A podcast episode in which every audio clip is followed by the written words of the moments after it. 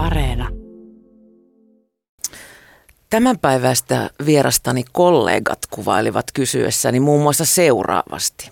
Hän on äärettömän lahjakas, älykäs, taiteellinen, herkkä, tähti, itsevarma, mutta myös ujo.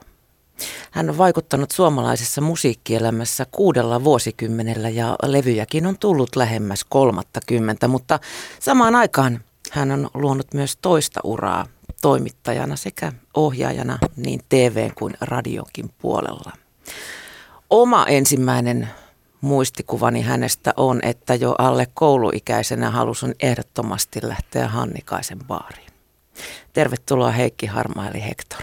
Kiitos, kiitos. Minä olen Miia Krause.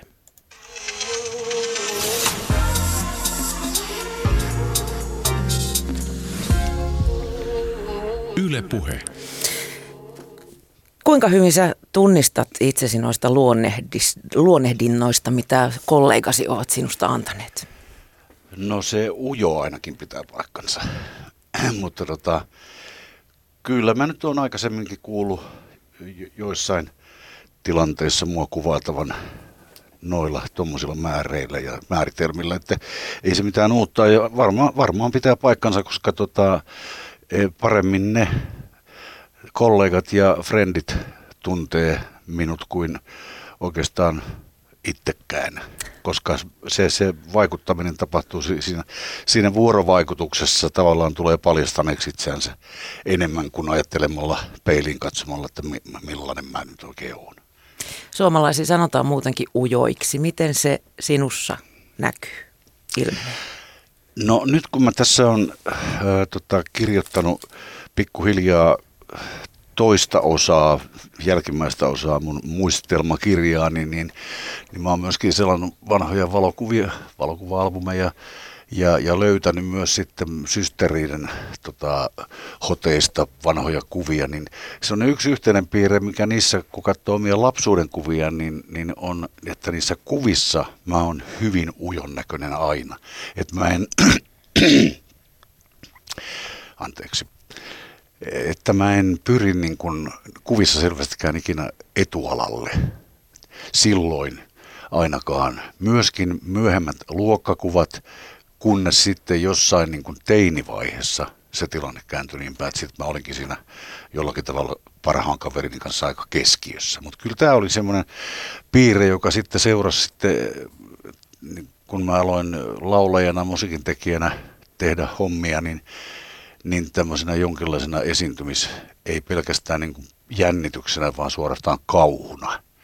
Et siinä, siinä se tuli se vanha, vanha lapsuuden ujous niin kuin sellaisessa muodossa esiin, että siitä monet oli välillä jopa huolissaan, että, että eikö se voisi ajatella. Ja muistaakseni Maijasen Pave, edesmennyt ystäväni ja kollegani, niin Pave sen laukas, kun yhteisellä kiertueella ja kun mä siellä jännittelin ennen lavalle menoa, että, että mitä sä siinä oikein ullitat, että noihan on maksanut siitä, että ne tulee kuuntelee just sua, että sen kun alat mennä siinä.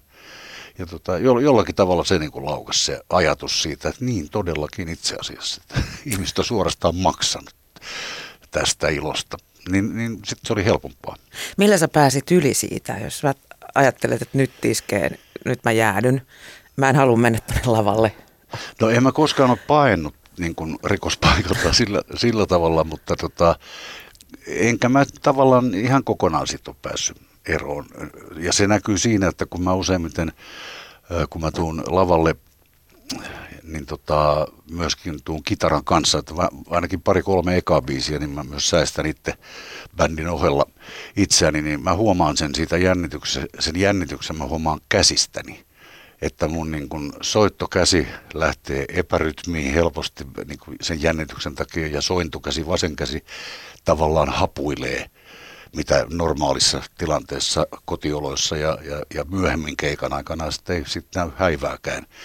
Et jotenkin se kyllä menee, se on semmoinen ehkä keskushermostollinen häiriötila. Mm, on, onko se niinku semmoista henkistä itsensä lämmittelyä sitten? No siinä kyllä se yleisön läsnäolo alkaa aika pian vaikuttaa. Et tietysti jos yleisö on halvaantunut alussa, yleisöjäkin on niin erilaisia tai semmoinen yleisön kokonaiskemia on usein hyvin erilainen. Että jos yleisö on ikään kuin odottavalla kannalla parin ekan biisin ajan, sit mä oon liemessä. Mutta että jos se yleisö ottaa vastaan toivotulla tavalla, että jee, nyt alkaa show ja nyt, nyt on kivaa, ja mä aistin sen siitä heti, niin kyllä mä niin kuin tavallaan sulan sit siinä vaiheessa jo. Mutta että nämä yhdistettynä se oma jännitys ja se tavallaan yleisön jännitys, niin se on se pahin paikka ollut.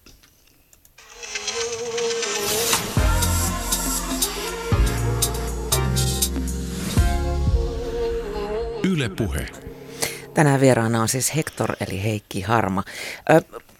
puhutaanko me nyt tämä seuraava tunti Hektorin vai, vai Heikin kanssa vai, vai annetaanko me kuuntelijan päättää kumpi milloinkin äänessä on?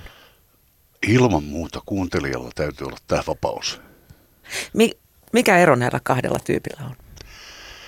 No se, se keskeinen ero on kyllä se, että en mä tuolla missään, en kotona enkä kodin ulkopuolella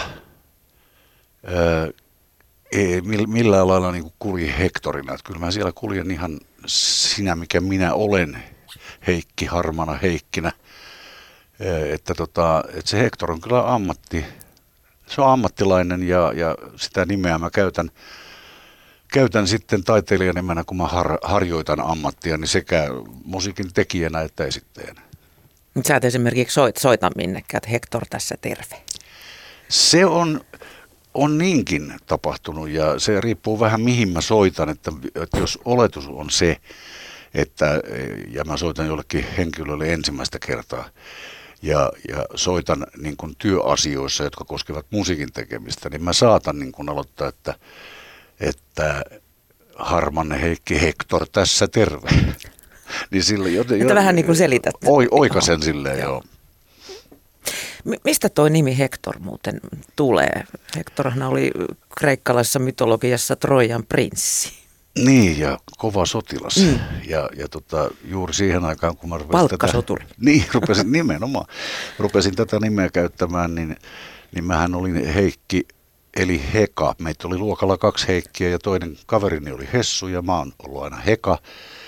Ja sitten mun sellainen teiniaikainen lyhytaikainen tyttöystäväni oli aika kova suustaan ja keksi kaikenlaisia piloja ja muita. Ja se rupesi kutsumaan mua tämä, tämä kaverini silloin niin tota, jostain syystä Hektoriksi.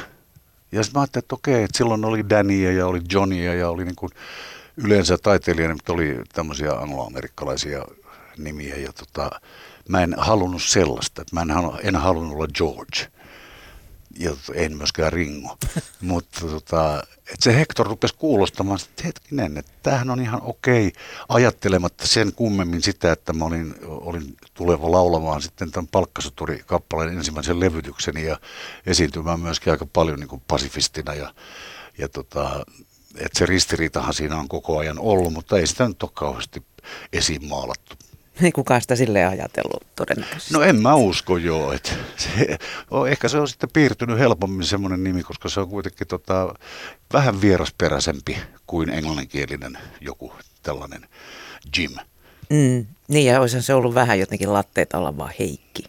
No se just joo, että olisi ollut mieluummin sitten harmaa. Kahdella koska... C-llä olisi sitten ollut ehkä. Niin no se heka, heka kirjoitettiin siihen aikaan, että se oli he, C-llä heka. Mm. Ja sekin vielä johti siihen hektoriin helpommin. Jos mä Heikki ihan oikein, oikein lasken, niin, niin palkkasoturin levytyksestä tulee näinä päivinä ihan kuluneeksi 56 vuotta. No sä oot varmaan sitten laskenut ihan oikein, koska mä oon nyt erilaisia 10 vuotis, 20, 30 ja niin edelleen taiteilijajuhlia aina viettänyt tasa, tasa 10 vuosin ja tota, varmaan sitten näin on. Kyllä se, siis palkkasoturi levytettiin vuonna 65 joulukuussa ja julkaistiin 66 mm. Eli levytyksestä tulee nyt jo 56 vuotta No sitten se on näin.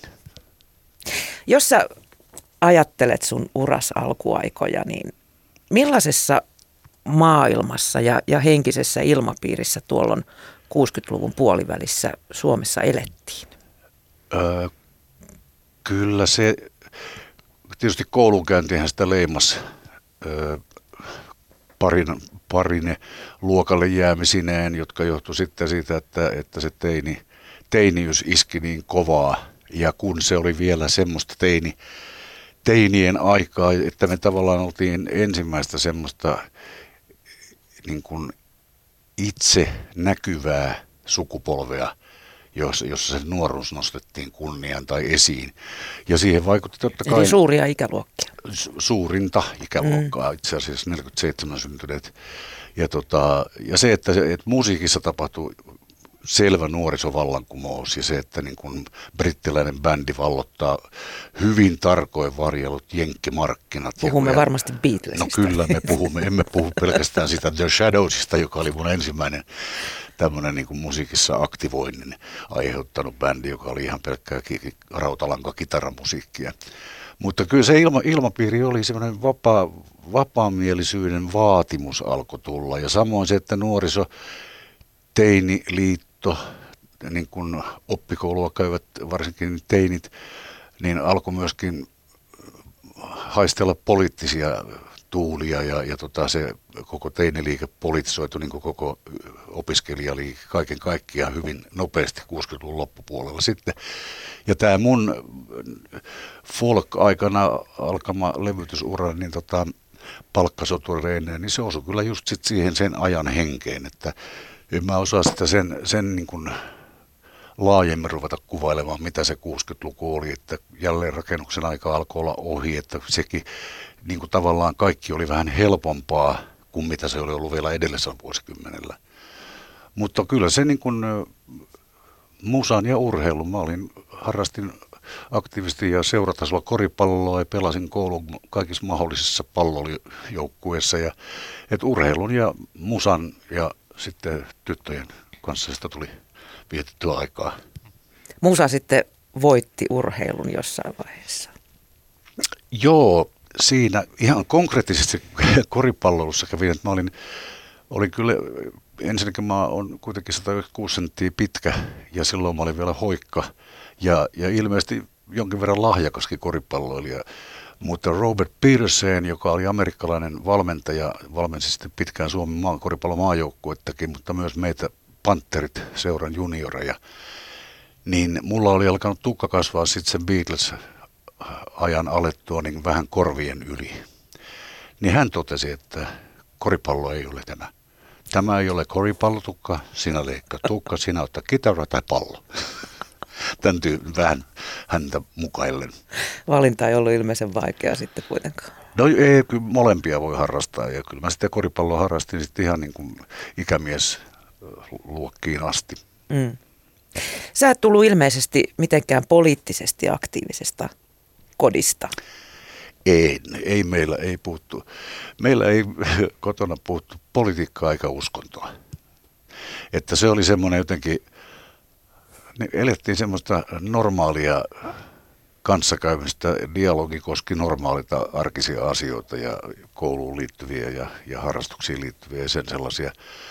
Sitä hommaa oli ihan tarpeeksi vanhemmilla sitten mutsilla neljä lasta, vielä kahdessa erässä tulleita ja, tota, ja Faija sitten päivätöissä, niin, niin jotenkin se ei, ei näkynyt. Fajan duuni oli sen tapana, että siellä ei ollut semmoista ammattiyhdistystaustaa tarjolla eikä mitään, mitään niin kuin poliittista, että jollei se ala sitten ollut tavallaan niin kuin siitä alasta, joka oli siis energia-ala, jolla, jolla Faija sitten oli ensin, ensin vähän alemmalla johtajatasolla ja sitten oman, oman konttorin toimitusjohtajana, niin voi ajatella, että se oli aika porvarillista, mutta se ei niin kuin näkynyt ja tuntunut missään, koska Fai oli vaatimaton kundi. Oliko sun vanhemmatkin stadilaisia? Tehän asutte Töölössä. Täysin stadilaisia ja, ja tota, molempien myöskin vanhemmat, heidän vanhempansa. No niin, että perinnettä löytyy. Kyllä. Ei, ei olla junan tuomi. Ei olla, ei olla. Ratika, sporatuomia. Mikä sut sitten sai kuitenkin tuolloin 60-luvun lopulla jo ottamaan kantaa tai, tai kiinnostumaan yhteiskunnallisista asioista, niin ihan niin kuin tekstienkin kautta jo. Kyllä siinä mulla varmasti vaikutti paljon se, mitä musiikkia silloin mä sain kuultavakseni varsinkin yhdeltä friendiltä, joka oli löytänyt, tai jonka isoveli oli ollut Yhdysvalloissa vaihto ja toi sieltä tullessaan Bob Dylanin vissi ekan albumi, e- ehkä ensimmäisen ja toisen albumin, jota täällä ei vielä ollut saatavillakaan. Ja mä pitkän Saksan lukijana sitten kamppailin sen kanssa, kun mä niin tajusin, että nämä on fiksuja biisit. Näissä on niin jotain, jotain erilaista kuin mitä oli aikaisemmin ollut. Oli se sitten Elvistä tai, tai Frank Sinatra tai sitten jopa Beatlesia, niin, niin Dylanissa oli jotain ihan vielä sitten erilaista muuta. Ja kun mä sitten rupesin soittamaan tämän kitarabändiajan jälkeen, joka oli mulla ensi kouluaikainen tämmöinen rautalankabändi juttu, niin, niin tota, rupesin säästää itseäni sitten akustisella kitaralla. Oltuani hetken aikaa folk, folk Song Trio nimisessä folkbändissä, niin sitten solo, soloaikana niin folk-klubi, joka Helsingissä toimi ja ainoana Suomessa sillä hetkellä, niin, niin siellä oli tavallaan tämmöinen open stage, vapaa, vapaa, vapaa näyttämö, ei mitään näyttämöä ollut, pieni kapinen klubi, jonka lattialla oli, oli yksi mikrofoni ja sinne sai sitten mennä laulamaan. Mutta se, että siellä rupesi kuulemaan muun muassa Huutenani trion, jossa oli kaksi lahjakasta biisintekijää, Pertsa Reponen, sitten tunnettu viihde, suuri, suuri henkilö suomalaisessa TV-viihteessäkin, ja tota, Keijo Räikkönen, toinen tämmöinen älypääkirjoittaja, ja sitten monia muita, niin ne antoi niin mallin sitä, että mehän voidaan tehdä itse näitä biisejä. Että ei ne ole pakko olla Dylanin käännöksiä tai, tai yleensäkään niin kuin matkittuja jostain. Että se henki, henki alkoi tulla sinne klubille. Tavallaan ei, kyllähän me kansanlauluja laulettiin ja sitä ja yhteislaulua, mutta tota, se oma ilmaisu rupesi, sisällön tarve niin rupesi tuntumaan – ei se, se, ei, se klubin yleisö, se poruk, meidän jengi siellä, ei se niin kuin mihinkään painostanut, mutta selvästikin kaikki oli vaikuttuneita aina kun rupesi tulee jotain sellaista vähän haasteellisempaa yhteiskunnallista kritiikkiä sisältävää musiikkia. Miten taistolaisuus sussa näkyi? Miksi, miten se kolahti? Ei se ei kyllä minun kolahtanut ollenkaan.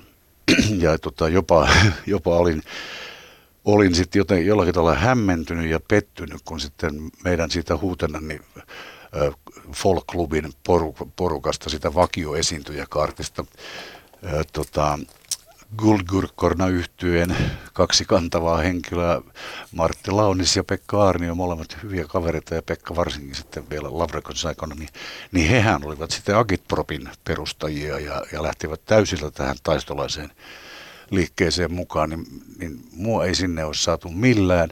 Mä en nähnyt siinä niin kuin sellaista, mulla ei ollut semmoista utopiaa, että suomalainen yhteiskunta voisi olla sen kaltainen, mitä tämä SKPn vähemmistösiipi tänne halusi luoda aseilla tai ilman.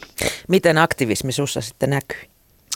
No kyllä mä olin sitten sillä tavalla aika ö, vetäytynyt että mua ei mikään liike vienyt. Kyllä mä kävin, kun Vietnamin sota eskaloitu sitten tota 60-luvun loppua kohti, niin kyllä mä kävin sellaisissa niin kuin sodan, sodan vastaisissa, siinä tapauksessa Vietnamin sodan vastaisissa ja, ja myöhemmin myöskin sitten sotilasdiktatuureja vastustavissa mielenostustapahtumissa ja marsseilla. Mutta tota, en esimerkiksi koskaan ollut vappumarssilla niin kuin työväen työväenlippujen alla, vaikka, vaikka sympatiat oli, oli hyvin siellä puolella. Mutta, mutta ei, ei minkään ääri, niin kuin äärimuodon kanssa. Mm. En, ja sun... Enkä ollut ikinä minkään puolueen jäsenenkään tule olemaan. Myöskään sun, myöskin sun kannattaja tai, tai siis sun fanikuntaan aina niin on tullut ihan, ihan sieltä täältä ja tuolta, että sä et ole niin kuin leimallisesti profiloitunut Joo, niin, niin, se, niin se on.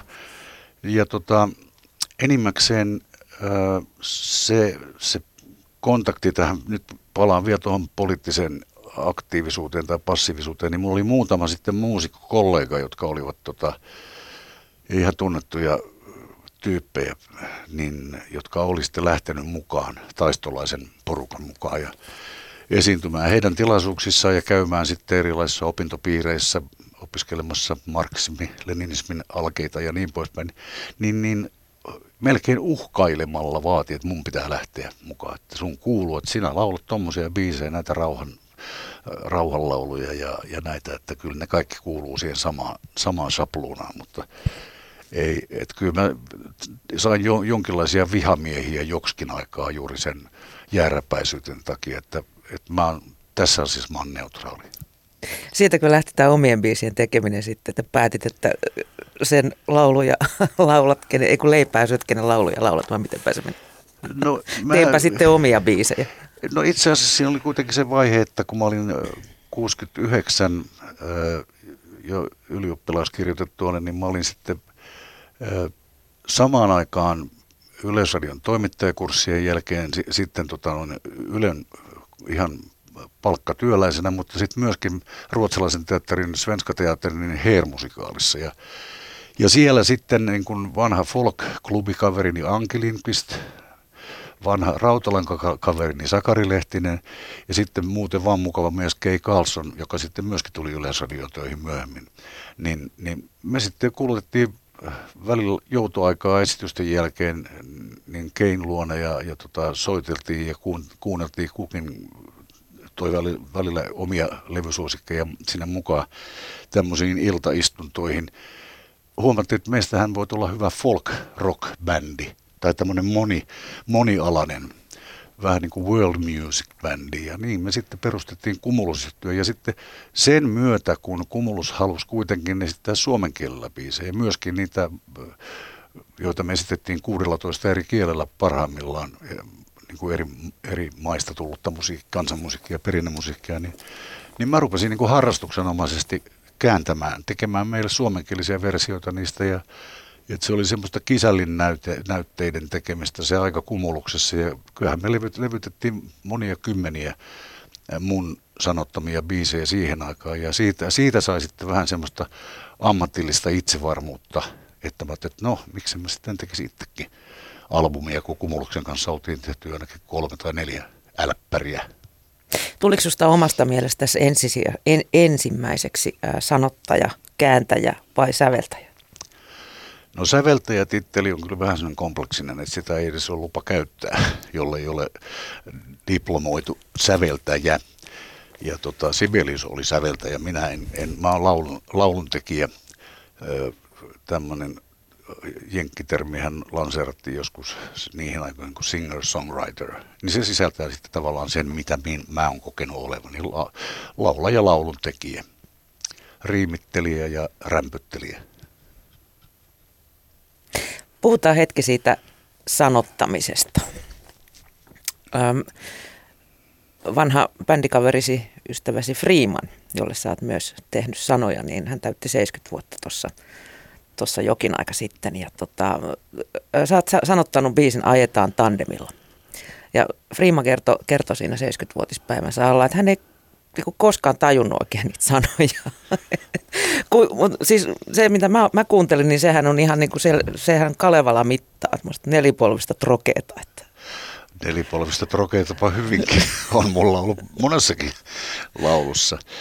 Eikä siinä nyt mitään ymmärrettävää, niin kuin, niin kuin ei monissa lauluissa ole, että sehän on se semmoinen joku mielikuvien vyörytys ja, ja maisemointi ja, ja sitten jonkun tyyppien asettaminen sinne ja tarinan kertominen. Sitähän se vaan on. Se Freemanin, mä käytän nyt hänestä kaverin nimeä Nunu, niin tota, joka oli silloin vielä mulla sukulaismiehenäkin vähän aikaa. Hänkin ollut Yleisradiossa töissä. Ja, niin, Täällä on kaikki kyllä, niin, niin on. Monet hyvät ihmiset ovat olleet jo ja ovat edelleen. Niin tota, Nunu lähetti mulle, siis hän oli naimisissa mun sis, siskon kanssa siihen aikaan sitten erosivat.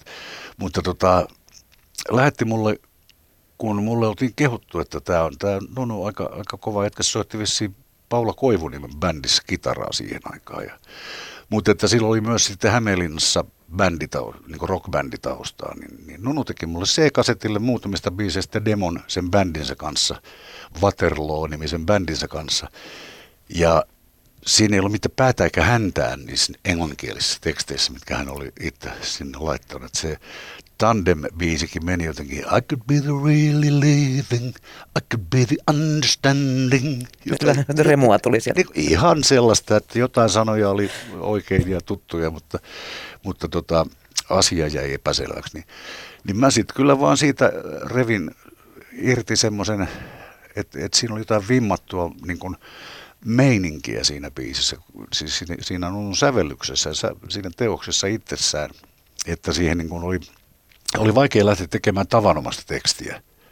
Sellaista, mikä siihen aikaan oli niin kuin iskelmää poppia, niin ne oli aika kesyjä. Niin mä että jotain semmoista, joka niin kuin, että jos tämä vaikka soisi radiossa tai jukeboksissa, niin se havahduttaisi, että mitä helvettiä täältä oikein tulee. Että ei ollut silloin tehty, kyllähän oli jotain prätkällä ajobiisejä bensaa suonissa tyyliin, oli tietysti tehty ja, ja tota, niin kuin ajopeleistä yleensä, mutta tandemista mun tietääkseni ei ollut tehty vielä biisiin. Ja se tuli ihan siitä, että tandemilla, niin sen varaan se sitten rakentui, kun mä näin mielessäni niin kuin kaksi tyyppiä ajelemassa maaseudun jotain hiekkasta maan, pölystä maantietä pitkin kesäyössä. Ja sitten se kuulosti tuolta. Mm. Miten, miten ne sanotukset sulla ylipäätänsä syntyy? Tulee se niin kuin mielikuvista vai riimittelystä vai jostain, jostain tietystä ideasta? No se on vähän... Herrassa. Se on herrassa, joo, että voi olla ihan mielialasta syntyneitä biisejä, että, että tota, omia jotain angstejaan purkaa lauluihin. Tai sitten sellaisia angsteja, jotka, jotka pystyy lukemaan niin kuin yleisestä ilmapiiristä niin kuin jonkun laman aikana, josta mä oon tehnyt silloin 70-luvun lopulla tein Kadonneet lapset-nimisen albumin ja, ja siellä, siellä kuuluu just siitä niin kuin se, se suomalainen sen hetkinen niin kuin ahdistus monessa, monessa laulussa ihan selvästi. Mutta kyllä siis niin, hmm, on monenlaisia fiiliksiä, missä sitä lähtee tekemään, mutta mä en ole en ole ollut hirveän hyvä siinäkään, että mä niin kuin aamulla paan kellon soimaan ja että nyt kello on kahdeksan, nyt vähän kahvia ja, ja sitten töihin. Ja sitten on valkoinen paperi ja, ja tota, kitara, että, että työpäivä alkaa siitä, että mä rupean keksiä, että mistähän mä tekisin laulun. Että se, kyllä se pitää jotenkin olla olemassa se aihe, että se pitää vaan osaa sitten poimia poimia sieltä tilanteen mukaan. Ja joskus kitaralla soittaminen, joka on mun pääinstrumentti kuitenkin, että 98 prosenttia biiseistä on syntynyt kitaran, kitaran sointujen säästyksellä ja tota, niin, niin kitara myös voi joskus antaa laulun. Useimmin kun mä ostan uuden kitaran, niitä nyt on kertynyt aika paljon. Niin tota, niin, Monta sulla niin, nyt en, no kyllä niitä siellä kymmenkunta varmaan on, on sähköisiä ei ja akus, akustisia. Ei se ole paljon mitä verrattuna siihen, mitä kaverilla on jopa lavalla siellä vieressä semmoisia rivistöjä.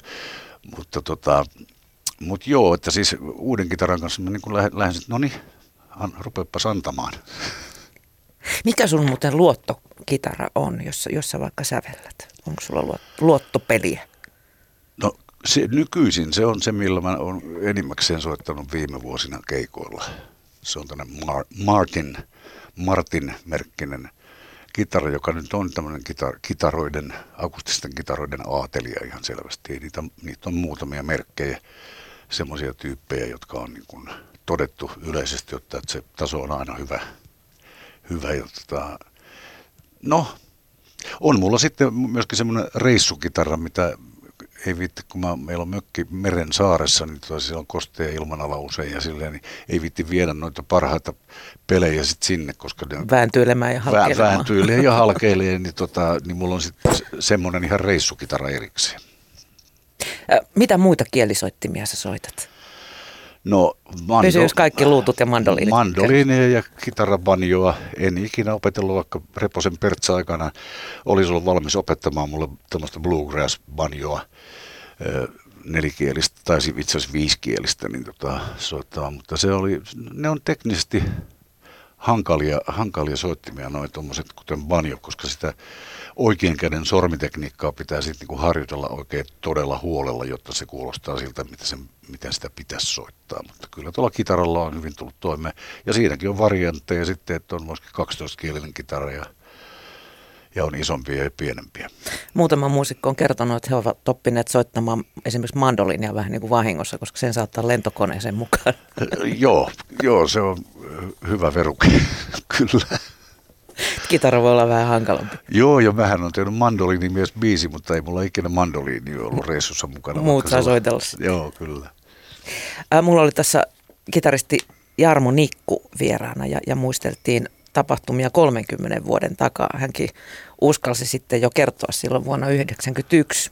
Vai hänkin muistaa siltä jotain. Hän, hän muistaa, että, että tota, hän istui parin muun, parin muun säveltäjän kanssa täällä Yleisradiossa, kuinka ollakaan. Ja tota, heille sitten annettiin tehtäväksi tehdä kilpailubiisit Euroviisukarsintoihin Suomeen, Su- Suomen Euroviisukarsintoihin.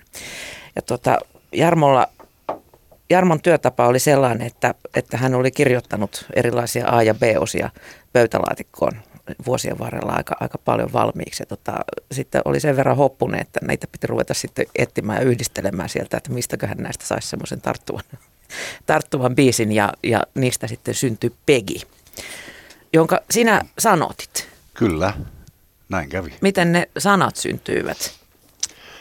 Oliko, oliko ne valmiina vai, vai tuota, ei, ei, ei, niin ei mulla ollut mitään, mitään hajuakaan, että miten sitä biisiä voisi lähestyä. Mä jotenkin, mä muistan totta kai sen biisin ja se on Jarmon hieno, hieno sävellys ja siihen oli kiva tehdä se teksti. Mutta silloin kun sen, mä, sen ensimmäisen version siitä kuulin, mä en muista nyt näyttäkö se Jarmo, Jarmo siitä niin sointulappua tai nuottia vai kuunnelluttiko se mua pelkästään joltain kitaralla säästetty demolta, jossa ei siis ollut laulua mukana lainkaan, että se oli vain soitettu melodia. Ja, ja se oli mulle sitten aika haasteellista, koska mä harvemmin olin, tehnyt, olin kyllä tehnyt sitäkin, että ihan niin nuottien, nuottikestojen mukaan lähtee vaan rakentamaan. Ja to, jossa muun muassa Veksi Salmi oli mestari, vaikka ei ollut mitenkään niin kuin musiikkimiehiä sinänsä, mutta osas sen. Niin tota, en mä tiedä, mä vaan ajattelin, että jos nyt kerran Euroviisuin pyritään, niin on hyvä, että siinä on jotain, joka on sitten kansainvälisesti, kielellisesti helppoa, tai jotain, jos ottaa kiinni, ja se Pegi tuli sieltä se Pegistä, niin se, kyllä mä se lähti siitä Peggy, olihan totta kai Buddy Hollin legendaarinen Peggy Sue-kappale jo oli kaikunut korvissa 50-luvulta asti, ja tota, mutta ei nyt Suomessa oltu Pegi-nimissä tytöstä tehty, että oli Marjotta ja, ja Eikö hänkin ollut ekana Eki-niminen poika? Mitä? Eikö Pegikin ollut ekana Eki-niminen poika? Oisko se ollut? Näin mä muistelin, että sitten kun Samuli valikoituu laulajaksi, niin ei voinut Ekiä käyttää siinä. Olisikohan se ollut niin? Koska silloin se, se, tätä mä en muista, mutta mun edesmennyt isovelini Erkki oli kyllä Eki, että olisiko siinä ollut sitten jotain niin kuin vinoilua ja tehdä Ekille biisi, enpä usko. Kyllä, kyllä se mulle on koko ajan ollut Pegi, mutta jos Jarmo esimerkiksi muistaa, että siinä on ollut tämmöinen vaihe, niin Jarmo on hyvin luotettava. Mun muistini saattaa jo pettää tässä vaiheessa. Yle Puhe.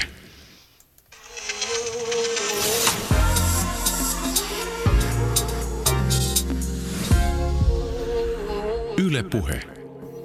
Tänään vieraana on Heikki Harma, eli Hector. Tuossa kävi ilmi jo, että, että sä kävit Ylen toimittajakoulun mistä tämmöinen, eikö sulle ollut niin kuin selvä koskaan, että heittäydyt täyspäiväiseksi muusikoksi tai, tai oliko jotain niin kuin epäilyksiä sen, sen suhteen, että kantaako se ja elättääkö se vai, vai mit, miten ajauduit no, toimittajaksi? No, molemminkin päin, että mä en tietystikään silloin 60-luvun ö, puolella, mä kirjoitin siis ylioppilas 68, niin niin mä en kyllä muusikkona ollut kovin kaksinen. Mä kyllä niin säestin sopivasti tämmöisiä helppoja folk-biisejä ja, ja osasin Beatles-biisien soinut ja, ja, ja Dylanin biisejä osasin soitella, mutta mä en kokenut semmoista muusikkoutta, että mä aina ujostelin, jos oli niin sanotusti oikeita, eli ammattimuusikoja, muusikkoja koulutettuja tai pidemmälle opiskelleita. Niin, tai säveltäjiä. Niin. Tai säveltäjiä, niin, just. Mutta, tota, mutta mä olin silloin lukioaikana jossain vaiheessa ää, ollut radiossa kyllä avustajana. Silloin oli Pentti Kemppainen ja, ja sitten legendaarinen herra vesimiehen aika Jorma Elovaara teki nuorten radiolle ohjelmia ja mä jotenkin kaverustuin heidän kanssaan ja olin siellä studiossa aina hiippailemassa ja kommentoimassa asioita jollain sen aikaisesti absurdeilla ilmaisuilla ja ne niin tykkäs mun tyylistä. Ja mä sain tehdä sitä ja mä sain sitä ehkä jotain pientä avusta ja palkkiotakin, mutta samalla myöskin niin sitten välillä mulle kerrottiin, että voitaisiin lähettää omia ohjelmaideoitakin tänne. Ja sitten joku kesä sitten siinä vielä ennen, ennen kuin mä päädyin tonne Yleisradion toimittajakursseille, niin, niin tota, Yleisradion sen aikainen viihdetto, radion viihdettömyys, eli silloin sävelradio, perään kuulutti niin nuorilta toimittajan, toimittajaksi haluavilta ihmisiltä koeohjelmia. Että teepäs kesäinen ohjelma aiheesta joku tämä tai omasta aiheestasi. Ja mä menin sitten ja tein Erkki Melakoskelle, joka oli siihen aikaan sen osaston päällikkö, niin tein Ekille yhden koeohjelman ja mä sain sitä niin kuin hyvin, hyvin tota mairittelevat arvostelut. Ja se niin kuin rohkaisi mua sitten, kun mä tein tämmöistä ammatinvalinnallista mietintää vikana kouluvuotena, niin että mitä hän hittoa mä tämän jälkeen sitten teen. Niin mä ajattelin, että kyllä mussa niin toimittaja on. Ja mulla oli jo joskus varhain kansakoulussa opettaja, luokanopettaja oli todennut, että susta pitää tulla kyllä kirjoittaja tai toimittaja, että kaikki niin kuin, mun kirjoittaminen viittasi hänen mielestään siihen. No en mä nyt tiedä, mitä tämmöinen pikkupojan ainekirjoitus voi, voi ennakoida. Ei se niin briljanttia varmaan ollut. Mutta niin, ja hyvin, niin mä pyrin sitten tonne, tonne tota Yleisradion kursseille ja, ja silloin, se, se oli vielä silloin se kurssi, meidän kurssi toteutui niin sanotussa Meranon yliopistossa, eli elokuvateatteri Meran, Meranon viiskulmassa niin siellä oli luento, luento kun se oli tyhjillään päiv, päiväsaikaan, kun ei ollut näytöksiä. Niin tota, yleensä käytti sitä sitten tämmöisenä auditoriona. Ja, ja tota, sieltä sitten oikeastaan sen, sen kurssin aikana jo ö, mut pestattiin sitten tekemään tämmöistä nuor, nuorille suunnattua kiertävää levyraattityyppistä ohjelmaa. Kalle Lindholmin kanssa, joka oli samalla kurssilla siihen. Se oli hauska kurssi. Siellä oli Eeva Polttila, siellä oli Seppo Hovi, Jorma Öynap, niin kuin sitten tulevia tunnettuja yleisradiopersoonia. Niin se oli aika kovan luokan kurssi. Varmaan noin kaksi hommaa täydensi toisiaan. Aika lailla musiikkitoimittaminen ja myös sitten se muusikon elämä. Joo, kyllä ne kulki sillä tavalla rintarinnan, että olihan, siis se oli mulle ihan semmoinen niin kuin aitiopaikka, kun mä sitten sain kiinnityksen Yleisradioon, niin kuin vakituisen duuniin, niin, niin ja vielä sävelradioon. Eli sain toimittaa päivittäisiä musiikkiohjelmia, juonettuja tai, tai sitten tämmöisiä lepopäivän ratoksi tauoton äänilevykonsertti laatinut Heikki Harma. Se kuulosti niin hienolta, ja, mutta siinä oli se, niin oli avoin maasto, että kaksi tuntia sai sommitella. Ja vielä, vielä tota, silloinen jossain vaiheessa toimituspäällikkö Pekka Kronov, ää, niin kuin musiikkitietäjä ja ammattilainen, niin meitä, meitä niin kuin nuori toimittajia kehotti siihen, että älkää tehkö mitään hissimusiikkia, että, että jokaisen kappaleen täytyy olla kuuntelijalle jonkinlainen kokemisen arvoinen juttu, että tehkää sellaista.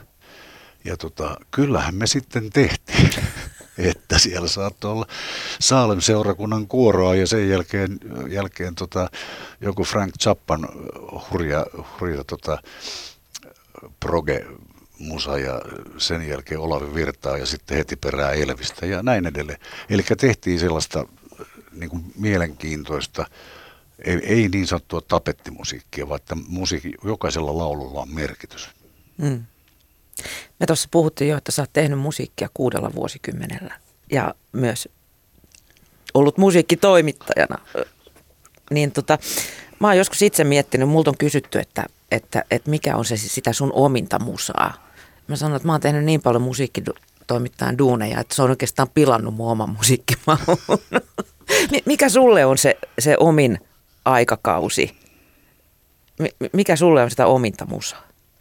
Jaa. Palaako vai, vai jos puhutaan vaikka sun omista levytyksistä, niin, niin mikä, mikä kausi sulle on se rakkaa vai liittyykö ne aina niin kulloisenkin aikaan ja, ja mielenmaisemaan? Vai palaatko johonkin tiettyyn?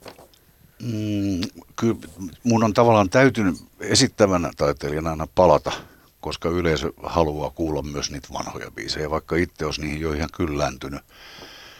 Joka vääjäämättä meille kaikille joskus tapahtuu, jotka tekee pitkää uraa. Mutta tota, en mä osaa nimetä, se, se olisi niin väärin monia niin hyviä muusikkokollegoita ja, ja, ja työkavereita ja frendejä kohtaan, joiden kanssa on tehnyt tiettyinä aikoina juttuja ja sitten taas tulee seuraavia. Bändissä vaihtuu joku soittaja, että mikä niistä tai tuottaja vaihtuu. Mutta tota, kyllä mä nyt pidän niin kuin ehkä mun niin kuin merkittävämpänä osana uraa tai musiikin tekemistä, niin, niin kaikkea sitä, mitä mä oon tehnyt 80-luvusta eteenpäin, kuin sitä, mitä mä tein silloin, kun oli näitä ekoja hittejä, kaikkea näitä Herra Mirandos ja Hectorok-juttuja, niin, niin ne oli vähän vielä semmoista koe, koesoittelua ja, ja omien rajojen etsimistä musiikissa. Ja, ja mulla on ollut vain sitten onni saada työkavereiksi niin mainiota, mainiota loistavia luovia ja, ja, tota, ja luotettavia ja, ja semmoisia ihmisiä, jotka niin kuin sitten usko, usko mun kykyihin, vaikka ne olivat niin kuin muusikkona rajalliset. Niin, mutta se, mistä se musiikki syntyy, niin siellä, siellä ei ollut mulla mitään rajoja. Että vieläkin on olisi rajoja rikottavana, että mä oon ollut aika, aika visusti semmoisilla mukavuusalueilla. Ehkä sitten se toimittajana, mu- musiikkitoimittajana olemisen tavallaan rasite on siinä, että siellä on joutunut olemaan aikoja, jos jonkun trendin pauloissa, eikä ole sitten jaksanut etsiä niitä, niitä niin kuin epämukavuusalueille meneviä juttuja, eikä ne, ne välttämättä ollut niin kauhean houkuttelevia esimerkiksi soittaa radiossa, koska kuuntelijapalaute oli kyllä, jos, se, jos niin kuin meni vaikeamman jatsin alueelle keskellä sunnuntai-iltapäivää, pistää soimaan semmoisen 10 minuutin jonkun Charlie Parkerin teoksen tai Miles Davisin jutun, niin eihän, eihän se nyt ollut kauhean houkuttelevaa.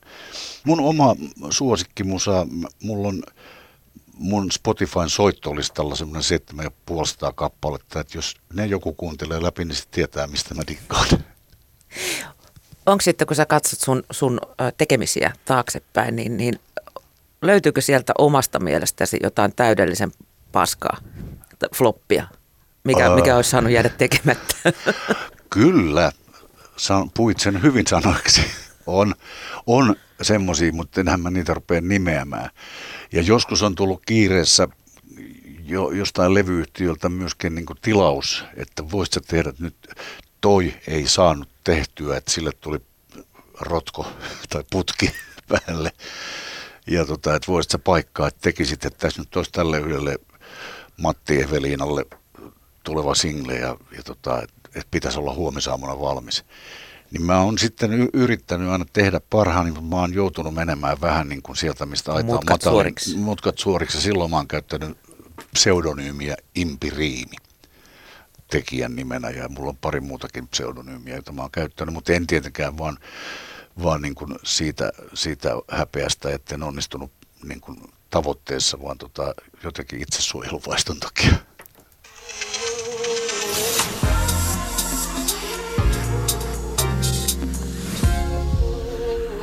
Yle Puhe.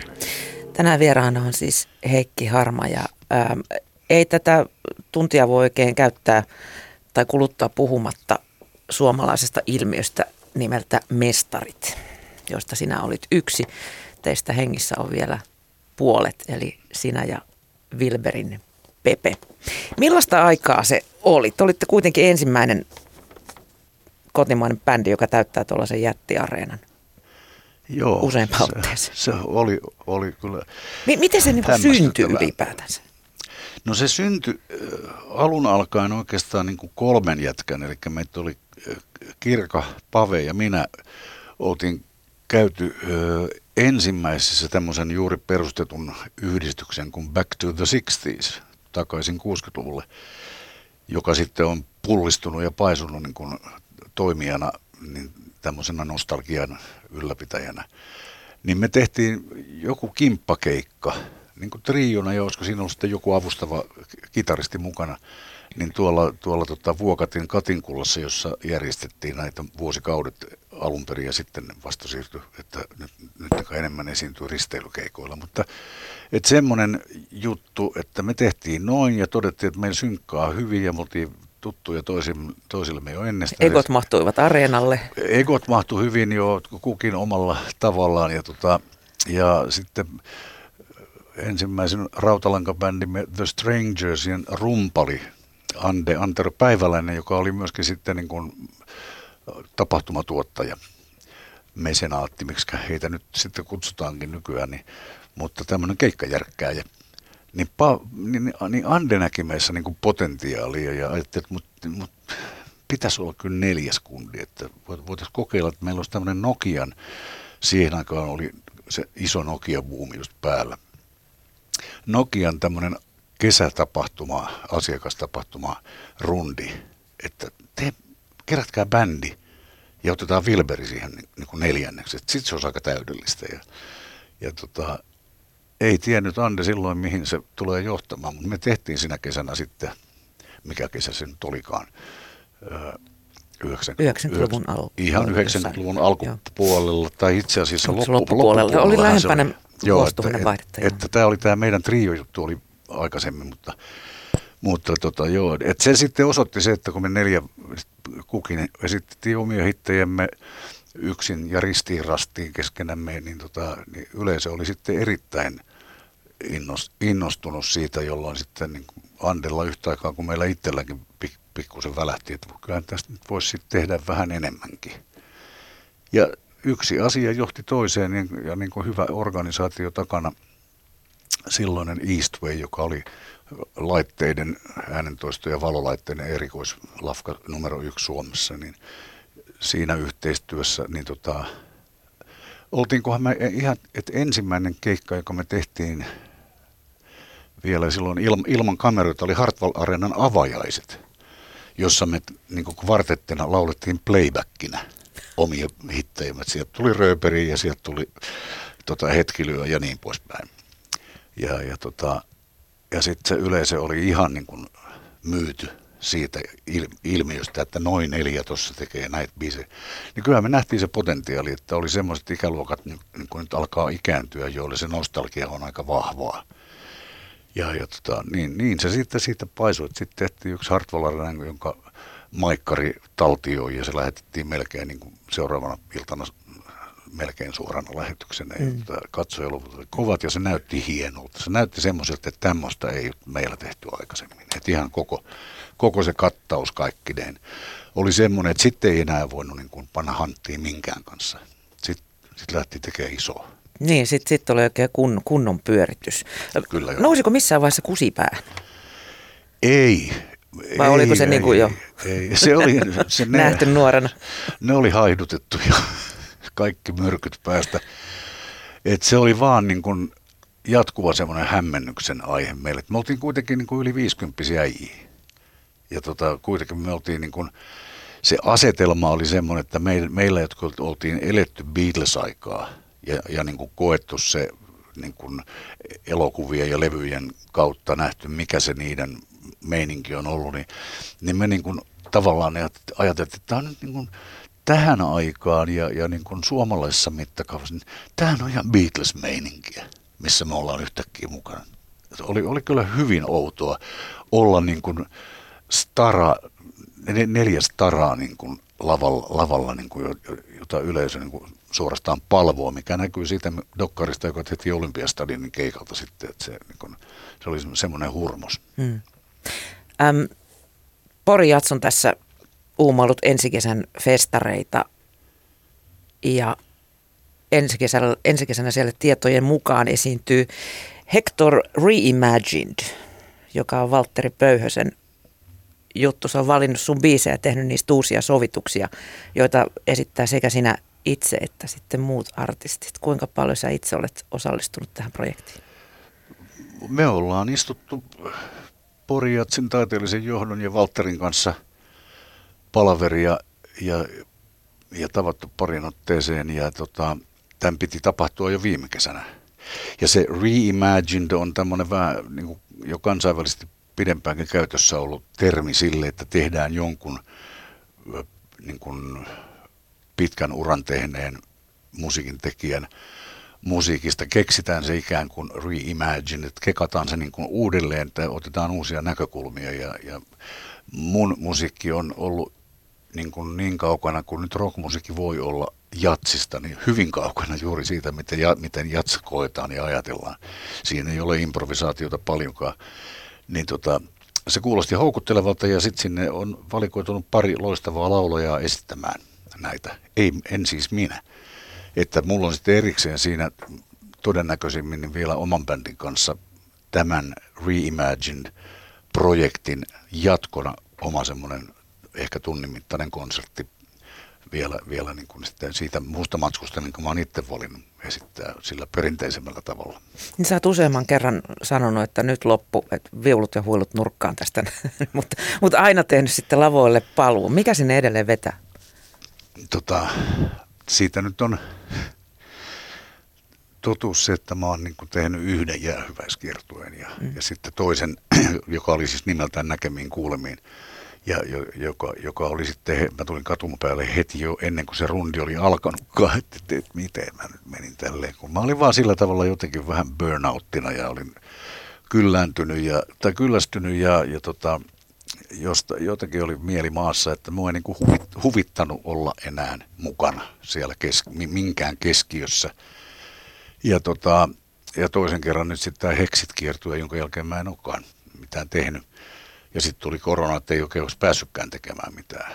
Niin tota, mutta mä oon niinku sillä tavalla aina välillä niin maininnut, että eiköhän tämä rupeisi riittämään ja, ja tavallaan katsonut myöskin niin kuin, minkä, minkä ikäinen, missä, missä luovassa vireessä mä oon ollut, että, että voisi olla ihan kunniakasta lopettaa tähän. Että, että eihän mun täällä pakkoa pyöriä vanhana äijänä enää.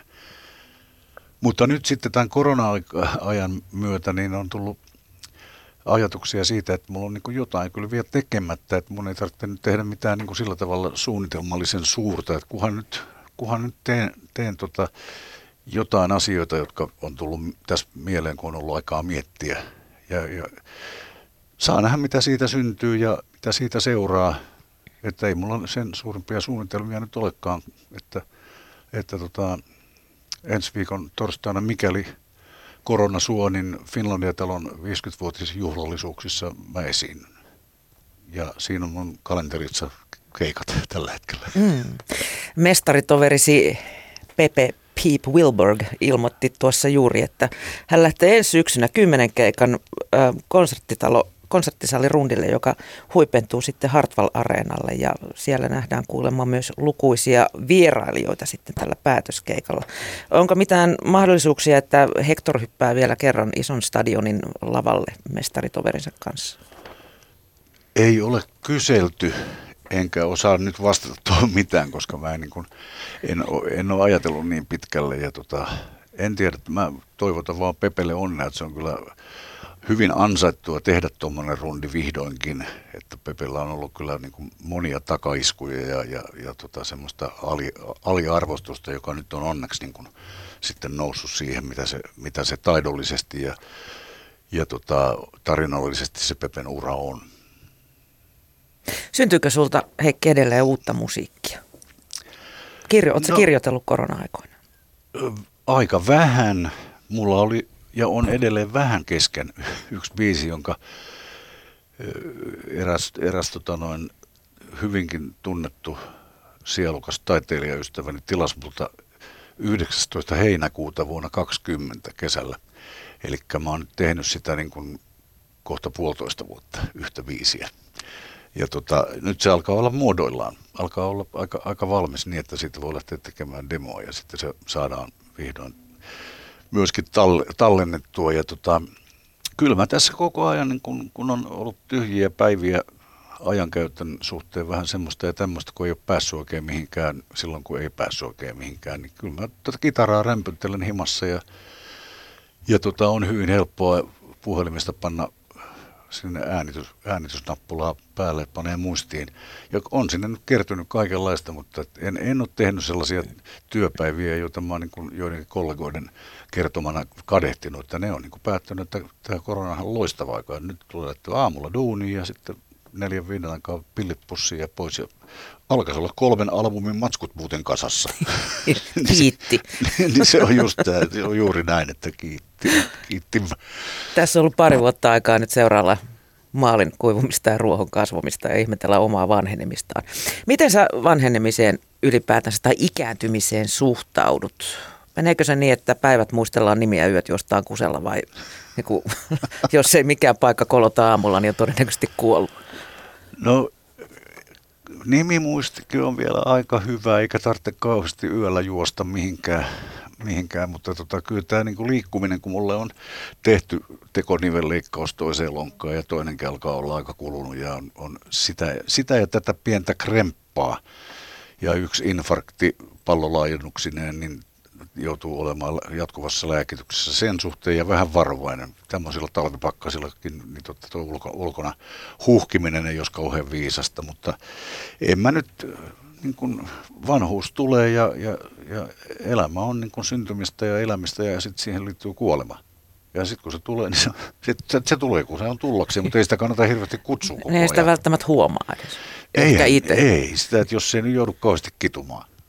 Heikki, meillä loppuu aika ihan kohta, mutta mä haluaisin okay. kysyä sinulta vielä viimeisen kysymyksen. Mä sanoin tuossa, että mun ensimmäinen äh, kosketuspintani sinun oli Fajan kuplapenkin, kuplafolkkarin takapenkillä Hannikaisen baari, mitä hoilattiin vähän sinne päin ilmeisesti. Mutta tota, onko sitä baari olemassa? Sitä, tehdessä, sitä biisiä tehdessä sitä ei ollut.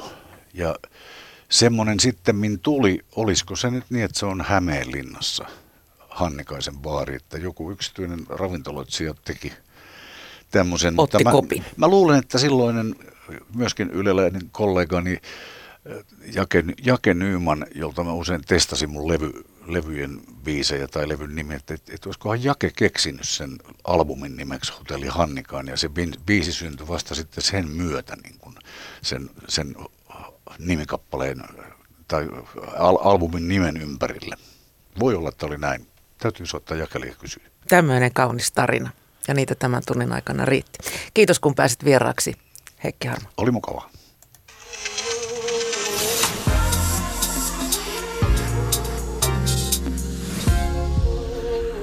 Yle Puhe.